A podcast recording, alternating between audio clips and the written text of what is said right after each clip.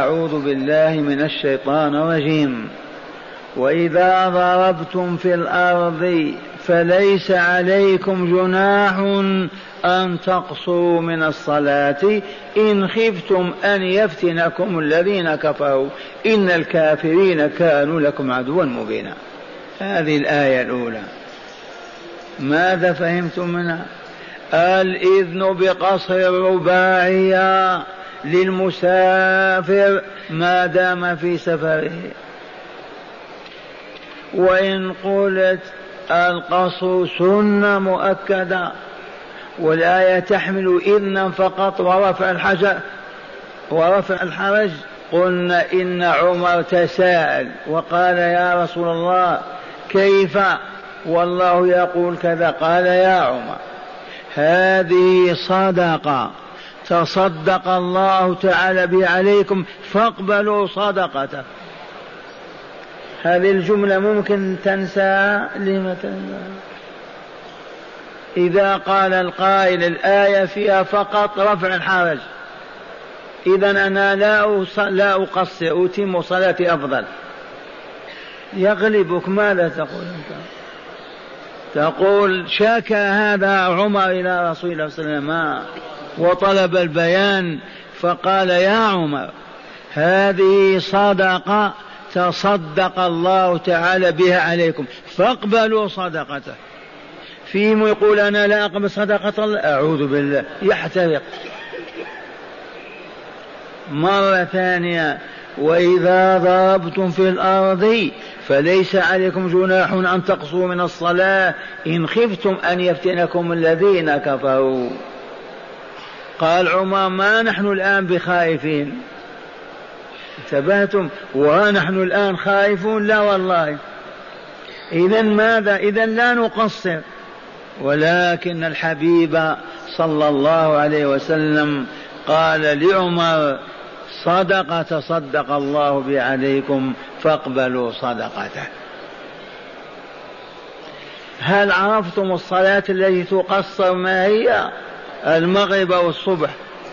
لا المغرب ولا الصبح ولكن الظهر والعصر والعشاء.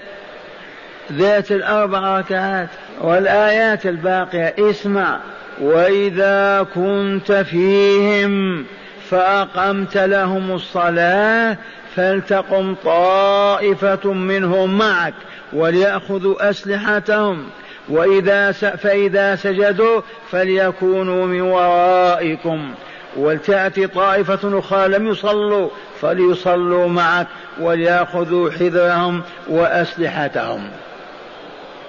ود الذين كفروا لو تغفلون عن أسلحتكم فيميلون عليكم ميلة واحدة. لو تغفلون عن أسلحتكم وأمتعتكم فيميلون عليكم ميلة واحدة. ولا جناح عليكم إن كان بكم أذى من مطر أو كنتم مرضى أن تضعوا أسلحتكم وخذوا حذركم. إن الله أعد للكافرين عذابا مهينا. هذه الآية تضمنت صلاة الخوف إذا كنا خائفين من العدو ونحن في ساحة الحرب. ماذا نصنع؟ نصلي فرادى نؤخر الصلاة حتى يخرج وقتها وقتها. الجواب لا. الصلاة لا تؤخر أبدا. ميعاد بيننا وبين الله. أيحضر الله ونغيب ما نستحي؟ ميعاد بيننا وبين سيدنا ومالك أمرنا هو الذي حدده وعينه. ونحن نقول لا بأس ما نحضر أعوذ بالله. اذا علمنا الله تعالى قال فانقسموا إلى قسمين. الإمام القائد الأعظم يصف وراءه نصف الكتيبة يصلون معه والآخرون بأسلحتهم يرقبون العدو حتى لا يتدفق علينا. يصلي الإمام بنا ركعة ويبقى واقفا. ونحن نتم ركعة لأنفسنا ونسلم. لأنها قصر. أليست بقصر؟ ثم يأتي الآخرون ونحن نقف في مكانهم بأسلحتنا ضد العدو فيصلون ركعة مع النبي صلى الله عليه وسلم. الرسول تم صلاته ركعتين يجلس. وهم يتمون ركعة فإذا أتموها سلم الرسول وسلموا معه. ذي صورة من عدة صور واختلفت وتكررت لاختلاف الظروف والأحوال. ثباتم وتأملوا الآيات من جديد وإذا كنت فيهم. من هو الذي قال لا تصلى صلاة الخوف إلا مع رسول الله صلى الله عليه وسلم؟ آه. أبو يوسف من من علماء الأحناف ورد عليه هذا كل الناس. ليس شرطا يكون رسول في كل معركة. أبدا ولا في كل زمان. فكل من يقوم مقام رسول الله صلى الله عليه وسلم بقيادة المؤمنين هو مثل رسول الله في هذا الباب. هو فقط أخذ وإذا كنت فيهم. ثباتم؟ قال لا تصلى صلاة الخوف إلا مع رسول الله صلى الله عليه وسلم. أرد عليه علماء الأمة ولا لا؟ ما قبلوا هذا القول. وإذا كنت فيهم فأقمت لهم الصلاة فلتقم طائفة منهم معك وليأخذوا أسلحتهم. يصلي وغشاش على كتفه والبندقية في ما ندري في يده. وخذوا أس وليأخذوا أسلحتهم. فإذا سجدوا فليكن الآخرون وراءكم. فليكونوا من ورائكم. ولتأتي طائفة أخرى هذه بالذات لم يصلوا فليصلوا معك أيها القائد وليأخذوا حذرهم وأسلحتهم.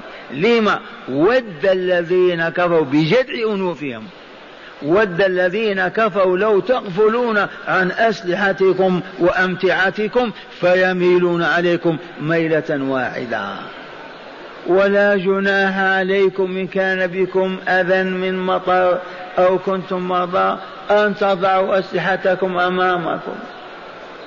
عذر قائم ما تستطيع والمطر ينزل والطين و لا بأس. وخذوا حذركم من أعدائكم إلى يوم القيامة. ثم قال تعالى فإذا اطمأننتم ذهب الخوف وعدنا إلى ديارنا واستقررنا. إذا فإذا اطمأننتم فأقيموا الصلاة. فإذا قضيتم نعم. فإذا قضيتم الصلاة فاذكروا الله قياما وقعودا وعلى جنوبكم. عرفتم هذا بالأمس؟ إذا سلمت من الفريضة اعلم أنك مطالب بذكر الله على اختلاف أنواعه وإن كنت طائرا وإن كنت سائرا وإن كنت جالسا فاذكر الله عز وجل. وخاصة في الحرب يا أيها الذين آمنوا إذا لقيتم فئة فاثبتوا واذكروا الله كثيرا لعلكم تفلحون. لأن قوانا مستمدة من ربنا. فذكره في قلوبنا وعلى ألسنتنا هو الذي يقوي طاقاتنا ويزيد في قوتنا. فإذا انقطعنا عن الله هبطنا وتمزقنا. ومعنى هذا لا تترك ذكر الله يا عبد الله يا أمة الله إلا إذا كنت على كرسي المرحاض. فقط. الذي يدخل بيت الخلاء ما يذكر الله معفو عنه. أما خارج هذا المكان دائما ذكر الله. عند الأكل عند الشرب عند اللباس عند القعود عند القيام عند الركوب عند المنام عند الاستيقاظ. والله العظيم. والناس يتفاوتون في هذا الميدان. لكن إرشاد الله عز وجل في قوله فإذا قضيتم الصلاة فرغتم منها فاذكروا الله قياما وقعودا وعلى جنوبكم. فإذا اطمأننتم فأقيموا الصلاة. ذاك في حال الحرب. صلوا مع الرسول أو مع الإمام ركعة وأتموا ركعة وهم مع ذكر الله. على كل حال. إذا فاذكروا الله قياما وقعودا وعلى جنوبكم فإذا اطمأننتم فأقيموا الصلاة على الوجه المطلوب. أولا في بيوت الرب ثانيا في جماعة المسلمين ثالثا بأدائها بكل أركانها وشروطها وآدابها كما هي كما صلاها جبريل برسول الله صلى الله عليه وسلم وكما صلاها رسول الله بالمؤمنين وقال صلوا كما رأيتموني أصلي. هذا إقام الصلاة. إذا إن الصلاة كانت على المؤمنين كتابا موقوتا موقتا ذات وقت. مواعيد. ضربها الملك جل جلاله لعباده. حرام عليك يا عبد الله أن يحضر الله وتغيب. المصلي يناجي ربه والله ينصب وجهه لعبده. فكيف إذا تهرب وتبعد وتترك الوقت يخرج وتأتي تصلي؟ ورد من ترك صلاة واحدة فهو بها كافر.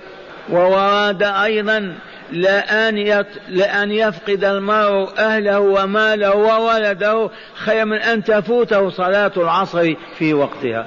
وأخيرا قال تعالى ولا تهنوا أيها الأبطال في ابتغاء القوم الكافرين. لجهادهم وإدخالهم في رحمة الله أي في الإسلام. ولا تهنوا في ابتغاء القوم إن تكونوا تعلمون جراحات وتعب فهم يعلمون ولا لا؟ فإنهم يعلمون مثلكم كما تعلمون. ولكن وترجون من الله من الأجر والمثوبة والنصر والتأييد ما لا يرجون. أليس كذلك؟ فأنتم أحق إذا بالثبات والصبر. وكان الله عليما بالأحوال بالظواهر بالبواطن بما يقنن ويشرع وحكيما في كل ما يقنن ويشرع. إذا فما علينا إلا أن نقبل تشريعه ونذعن له ونطبقه كما أمر. إذا هيا بنا أسمعكم شرح الآيات من الكتاب لتزدادوا معرفة. قال معنى الآيات بمناسبة الهجرة والسفر. كذا ولا لا؟ بمناسبة الهجرة. عرفنا حكم الهجرة ولا لا؟ أو نسينا؟ الهجرة لا تنقطع إلى أن تطلع الشمس من مغربها. كل مؤمن يجد نفسه في بلد لا يمكن أن يعبد الله حرم عليه أن يبقى فيه. يجب أن يهاجر. وجدت نفسك في قرية ما فيها من يعرف الحلال والحرام. يجب أن تهاجر. أو تعيش تأكل الحرام وأنت لا تدري. الهجرة هجر. من يفيدنا؟ من هو؟ سيد المهاجرين. قل من هاجر ما نهى الله عنه ورسوله. أفضل المهاجرين من هاجر ما نهى الله عنه ورسوله. وهذا أمي عامي جاهل مثلي يستطيع هذا؟ والله ما يمكن. هذا عالم. عرف ما نهى الله عنه وهجره قال بمناسبة الهجرة في الآيات السابقة والسفر من لوازم الهجرة ذكر تعالى رخصة قصر الصلاة في السفر وذلك بتقصير أرباعية أي ذات أربع ركعات إلى ركعتين.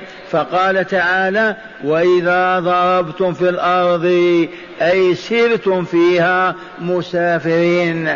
فليس عليكم جناح أي حرج وإثم في أن تقصروا من الصلاة إن خفتم أن يفتنكم الذين كفروا. وبينت السنة أن المسافر يقصر ولو أمن ولم يخف.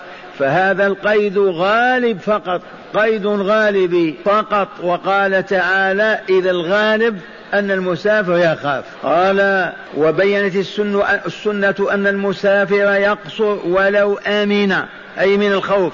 فهذا القيد غالبي فقط. وقال تعالى إن الكافرين كانوا لكم عدوا مبينا. هذه الجملة قال تذييل أريد به تقرير عداوة الكفار للمؤمنين فلذا شرع لهم هذه الرخصة. تقرير لعداوة الكافرين للمؤمنين إلى يوم القيامة. فلهذا شرع للمؤمن هذه الرخصة إلى يوم القيامة. قال هذا ما دلت عليه الآية الأولى أما الآيتان بعدها فقد بينت صلاة الخوف وصورتها وصورتها هي أن ينقسم الجيش قسمين قسم يقف تجاه العدو وقسم يصلي مع القائد مع القائد قائد المعركة رسول الله أو غيره مع القائد ركعة ويقف الإمام مكانه فيتمون لأنفسهم ركعة ويسلمون ويقفون وجاه العدو ويأتي القوم الذين ويأتي ويأتي القسم الذي كان واقفا تجاه العدو فيصلي بهم الإمام القائد ركعة ويسلم ويتمون لأنفسهم ركعة ويسلمون. وفي كل الحالين هم آخذون أسلحتهم لا يضعونها على الأرض خشية أن يميل عليهم العدو وهم عزل فيكيدهم فيكبدهم خسائر فادحة. هذا معنى قوله تعالى وإذا كنت فيهم فأقمت لهم الصلاة فلتقم طائفة منهم معك وليأخذوا أسلحتهم فإذا سجدوا فليكونوا من ورائكم. يريد الطائفة الواقف الواقفة تجاه العدو ولتحميهم الواقفة تجاه العدو لتحميهم منه.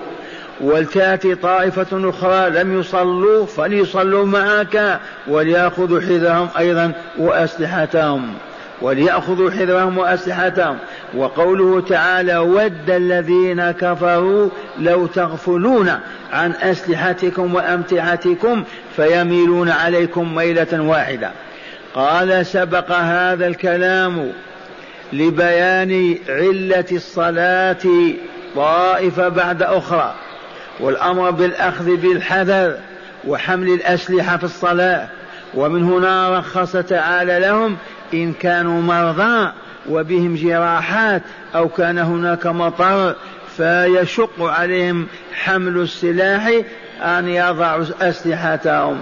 فقال عز وجل ولا جناح عليكم إن كان بكم أذى من مطر أو كنتم مرضى أن تضعوا أسلحتكم وخذوا حذركم. وقوله تعالى إن الله أعد للكافرين عذابا مهينا. هذا تدين الكلام لكلام محذوف دل عليه السياق قد يكون تقديره. فإن كان الكفار فإن كان الكفار فجر لا يؤمنون. فإن كان الكفار فجر لا يؤمن جانبهم. ولذا أعد الله لهم عذابا مهينا. وإنما وضع الظاهر مكان الضمير إشارة إلى علة الشر والفساد ألا وهي الكفر.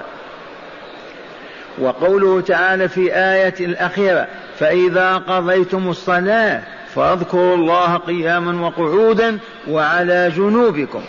فإنه تعالى يأمر المؤمنين بذكره في كل الأحيان أي الأوقات.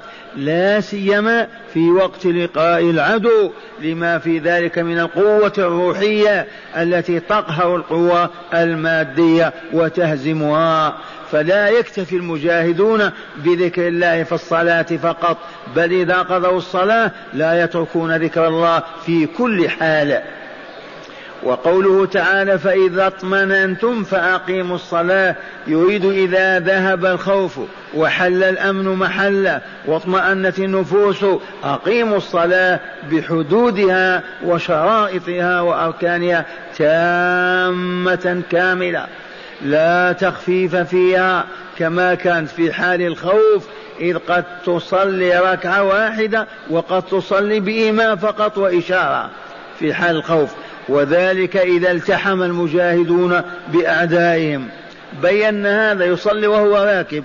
وقوله تعالى إن الصلاة كانت على المؤمنين كتابا موقوتا تعليل للأمر بإقام الصلاة.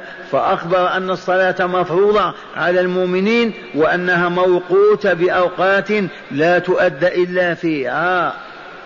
وقوله تعالى في الآية الأخيرة ولا تهنوا في ابتغاء القوم أي لا تضعفوا في طلب العدو لإنزال الهزيمة به ولا تتعللوا في عدم طلبهم بأنكم تألمون لجراحاتكم.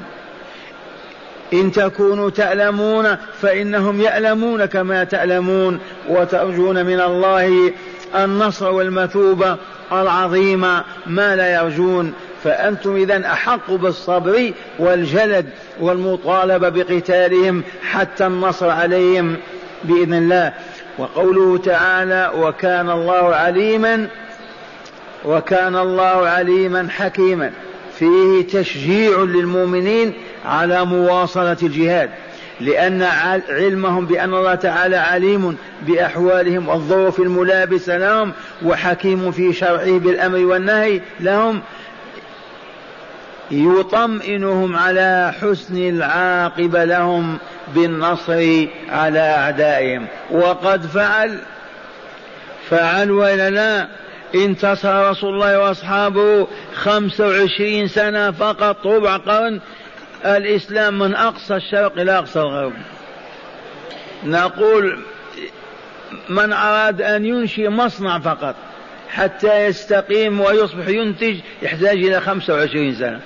خمسة وعشرين سنة من وراء نهر الهند إلى الأندلس الإسلام. لولا نصر الله كيف يتم هذا؟ والآن امتحنوا أنفسكم بهذه الهدايات القرآنية. تأمل. قال من هداية الآيات أولا مشروعية صلاة القصر. ما حكم صلاة القصر؟ قال وهي رخصة. أكدها رسول الله بقوله وعمله فأصبحت ماذا؟ سنة مؤكدة. لا ينبغي تركها. لو قيل لك منين أتيت بهذا؟ من الآية الأولى. ثانيا مشروعية صلاة الخوف. أي صلاة الخوف أي الصلاة في وقت الخوف؟ كيف نصلي في حدود الطاقة؟ إذا كنا ما التحمنا مع العدو بعد ننتظره أو ينتظرنا نقسم الجيش قسمين. وإذا التحمنا صل وأنت تقاتل بلسانك وقلبك وبالإشارة وإذا كنت هاربا أيضا وأنت هارب إلى القبلة وإلى غير القبلة مطلقا. قل لي يا شيخ إنهم آمنون غافلون في الطعام والشراب واللباس ولا يصلون. ما لهم عمي لا بصير ولا نور في قلوبهم. لما خلقت؟ سله لما خلقت.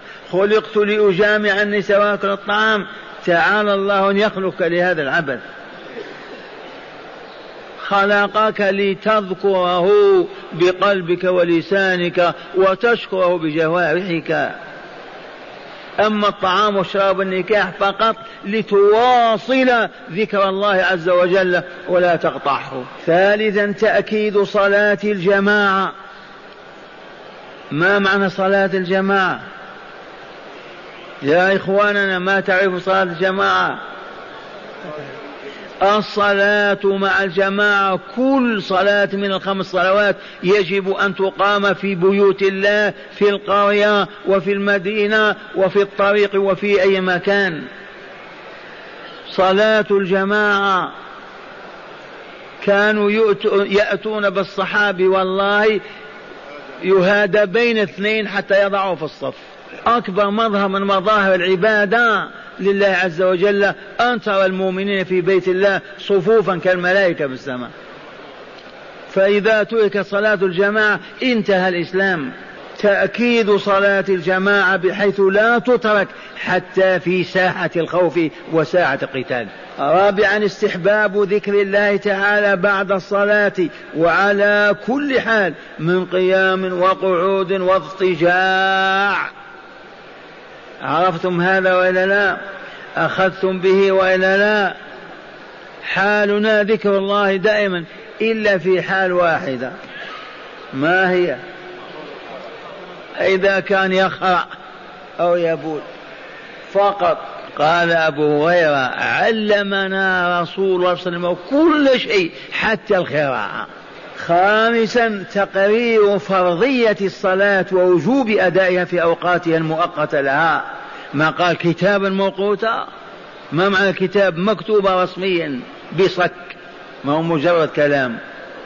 سادسا حرمة الوهن والضعف إزاء حرب العدو والاستعانة على قتاله بذكر الله تعالى ورجائه.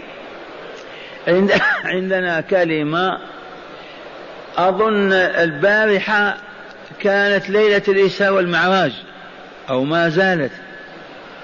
آه هي ليلة خمسة وعشرين. لماذا ما احتفلنا بها؟ لماذا ألسنا مسلمين؟ بلى. ألسنا من أهل السلف الصالح؟ لما ما احتفلنا بها؟ الجواب أيها الأحباب وبلغوا أن رسول الله صلى الله عليه وسلم ما سن في هذه الليلة سنة قط. لا صيام ولا قيام ولا صدقة ولا تذكار ولا قول ولا إعلان أبدا. والله العظيم. وولي الأمر بعده أبو بكر ثم عمر ثم عثمان ثم علي. والله ما عرفوا شيئا عن هذه الليلة. لا صيام ولا صلاة ولا زرد ولا طعام ولا له عرفتم؟ ومضى القرن الأول والثاني والثالث ولا وجود لها. والآن نحييها كيف نحييها؟ ماذا نصنع؟ هيا نغني ننشد القصائد نقرأ القرآن ماذا نستفيد؟ اعلموا والعلم ينفع. وأهل الحلقة من نساء ورجال على علم والأسف مع الذين ما يحضرون. هذه العبادات التي شرعها الله وقننها بدقة أكبر من مركبات الكيميائيات. من أجل تزكية النفس أي تطهير الروح البشرية لتصبح كأرواح الملائكة. إذ لا تستطيع أن تطهر نفسك وتزكي وتطيبها لا بالماء ولا بالصابون ولا بالعطورات ولا مستحيل لأنك ما تمسكها ولا تعرفها. فالذي يزكيها ويطيبها ويطهرها لتتأهل للملكوت الأعلى بعد الموت هذه العبادات التي شرعها الله جل جلاله وبين كيفياتها وكيف أدائها وبين أوقاتها رسوله صلى الله عليه وسلم. فهذه العبادات علتها تزكية النفس وتطهيرها ليتأهل الآدمي إلى أن يخترق السبع الطباق وينزل عند السدرة المنتهى عندها جنة المأوى. هذه العبادات ليس من حق أحد سوى الله ورسوله أن يشرع كلمة فقط. ويقول من قال كذا يحصل له كذا. أو حركة فقط يقول من مشى بين كذا وكذا حصل له كذا. والله لا يقوى أحد. وأيما إنسان يبتدع بدعة ويدعو إليه ويعمل بها فهو كالذي يأكل الرمل والحصى والتراب. يشبع؟ آه. كالذي يتنظف بالخوء والبول والدماء. ينظف ويطيب؟ مستحيل. مستحيل. فهذه العبادات التي شرعها الله في كتابه وبينها رسوله صلى الله عليه وسلم هي التي تزكي النفس وبشرطين الأول أن تؤديها كما بينها في أوقاتها وأمكنتها. مثال لو أراد المسلمون أن يقفوا بأحد بدل عرفة يصح حجهم مستحيل. أرادوا أن يطوفوا بالحجرات النبوية بدل الكعبة. يصح هذا الطواف. يزكي النفس. مستحيل فلا بد من عبادة شرعها الله تعالى وبينها رسوله وعمل بها أصحابه وأولادهم وأحفادهم وحملها أئمة الإسلام إلينا. أما بدعة فرضنا هيا. ماذا نعمل؟ ليلة رجبية. ماذا نصنع؟ فقط نقول الحمد لله ما عندنا في هذه الليلة شيء. ونحن نعبد الله كما كنا نعبد أمس قيام الليل قيام الليل والصيام الصيام عرفتم؟ وهذا الذي نقوله في في المولد. ثم يا ليتكم تركتم الموالد الا المولد النبوي. مولد السيدة فلان ومولد سيدي فلان ومولد فلان ومولد فلان لا إله إلا الله. اسمعوا يعيش رسول الله صلى الله عليه وسلم وأصحابه وأولادهم وأحفادهم ثلاثمائة سنة ما عرف مؤمن شيء اسمه مولد. والله العظيم. لا ذكروا ولا احتفلوا به ولا عرفوا. فالقرن الرابع بعد ألف. بعد ثلاثمائة خمسة وعشرين ابتدعت بدعة المولد وجاءت من طريق النصارى. النصارى يحتفلون. هذه الأيام يحتفلون. ثبات ونقلدهم أيضا ونعطي إجازات للطلاب أيضا. أظن هذا واقع في العالم الإسلامي باستثناء هذه البقعة. عيد الميلاد. عيد الميلاد. نحن ما عندنا عيد إلا عيدان. عيد رمضان عيد الفطر وعيد الأضحى.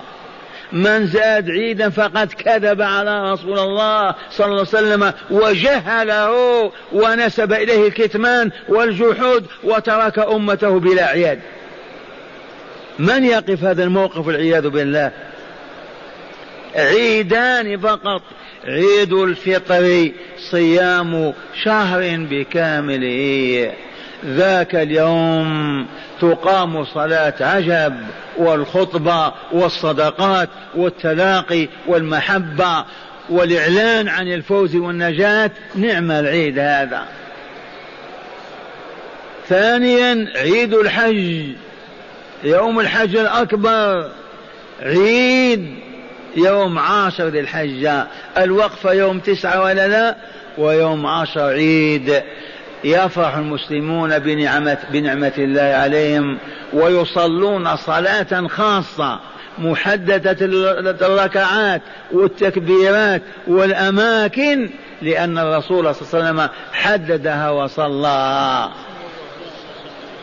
أما هذه البدع وهذه الخرافات كلها من باب صرف الأمة عما يزكي نفوسها ويطهر أرواحها ويعدها للكمال في الدار الآخرة. ما في رجبية؟ آه؟ أو في ما في شعبانية. أي شعبان هذا؟ رجل اسمه شعبان. الآية التي يحتج بها الضائعون. حاميم والكتاب المبين. إنا أنزلناه في ليلة مباركة. قالوا هذه ليلة النصر من شعبان. والله ما هي. هذه الليلة المباركة ليلة القدر في رمضان. كيف يصرفون أمة الإسلام عن الحق؟ لأنهم يستغلون هذه المواقف. لا تسعى عن الزبد والطعام و.